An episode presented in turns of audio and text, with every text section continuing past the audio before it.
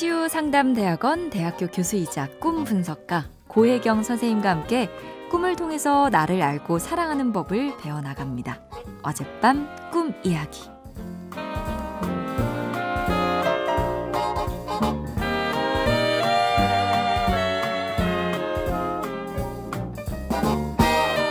안녕하세요, 선생님. 저는 박명숙이라고 합니다. 한 달 전 시아버님이 스스로 목숨을 끊으셨어요. 아버님이 절대 그러실 분이 아닌데 정말 큰 충격이었죠. 그런데 얼마 전 돌아가시는 시아버님이 제 꿈에 나타나셨어요. 밥상에 혼자 앉아서 식사를 하고 계시더라고요. 식사를 다 하셨길래 제가 묻습니다. 아버님, 왜 그러셨어요? 그랬더니 평소 먹는 게 너무 힘들었다고 하시더라고요. 그러고 나서 저랑 부둥켜 안고 웁니다. 그렇게 한참 울고 나서 아버님은 온화하게 웃으시더니 지금 있는 곳에서 만들었다고 하시면서 좀 특이하게 생긴 커터칼을 보여주시더라고요. 그리고 사라지셨다가 바로 또 전화를 하세요. 그래서 제가 아버님 전화 자주 하세요. 했더니 말씀이 없으십니다. 그래서 제가 또 묻습니다. 전화하기 힘드세요? 아버님은 그렇다고 하시고 저는 꿈에서 깨어나는데요. 저는 왜 이런 꿈을 꿨을까요?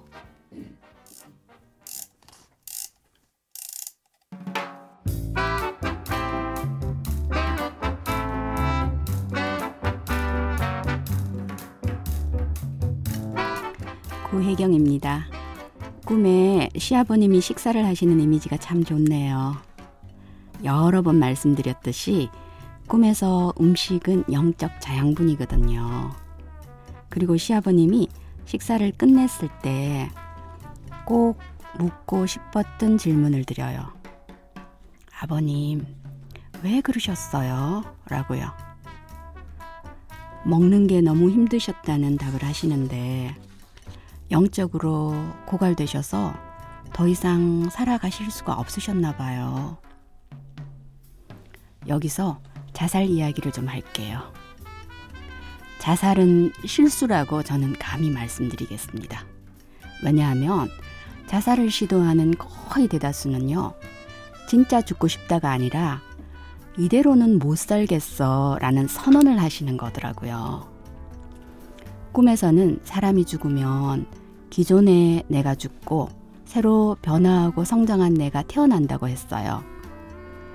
변화와 성장을 이루려면 꿈에서 죽듯이 상징적으로 죽어야 하는데 자살은 실제 몸이 죽어버리는 것이기 때문에 저는 실수라고 하는 거예요.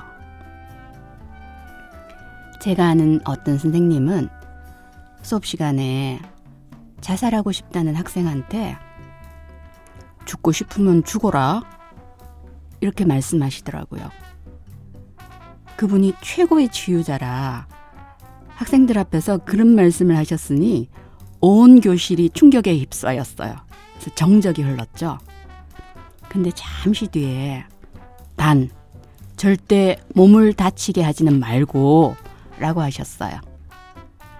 꿈에서 죽으면 그 다음날 아침에 다시 멀쩡하게 일어나잖아요.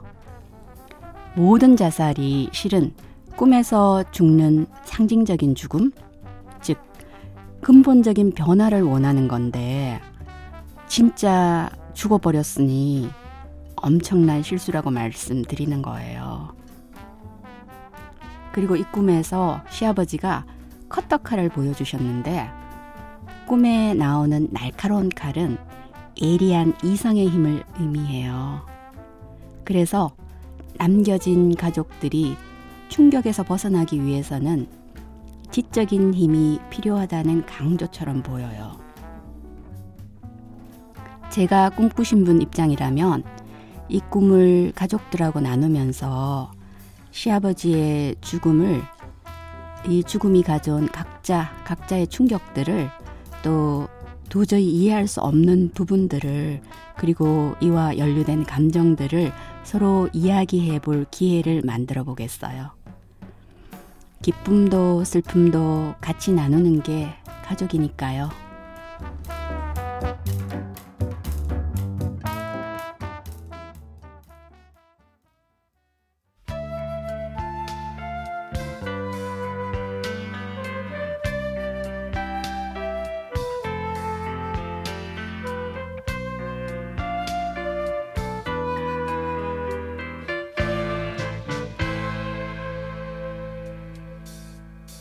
일부러 그랬는지 잊어버렸는지 가방 안 깊숙이 네, 어젯밤 꿈 이야기 함께 하셨고요. 유재하 우울한 편지 함께 들으셨습니다. 박명숙 님의 사연 만나 봤는데요. 너무나 갑작스런 이별에 어, 그 슬픔이 꿈에서 나타난 것 같아요. 가족들과 함께 잘 극복하시기 바랍니다. 자, 우리 새아침 식구들은 어젯밤 어떤 꿈 꾸셨나요? 다른 분들도 어젯밤 꿈 이야기 저희 홈페이지 게시판에 많이 남겨주세요. 치유상담대학원 대학교 교수이자 꿈 분석가 고혜경 선생님과 함께 꿈을 통해서 나를 알고 사랑하는 법 배워나가겠습니다. 그리고 세상을 여는 아침 화제의 코너 어젯밤 꿈 이야기는 팟캐스트를 통해서 다시 들으실 수 있습니다.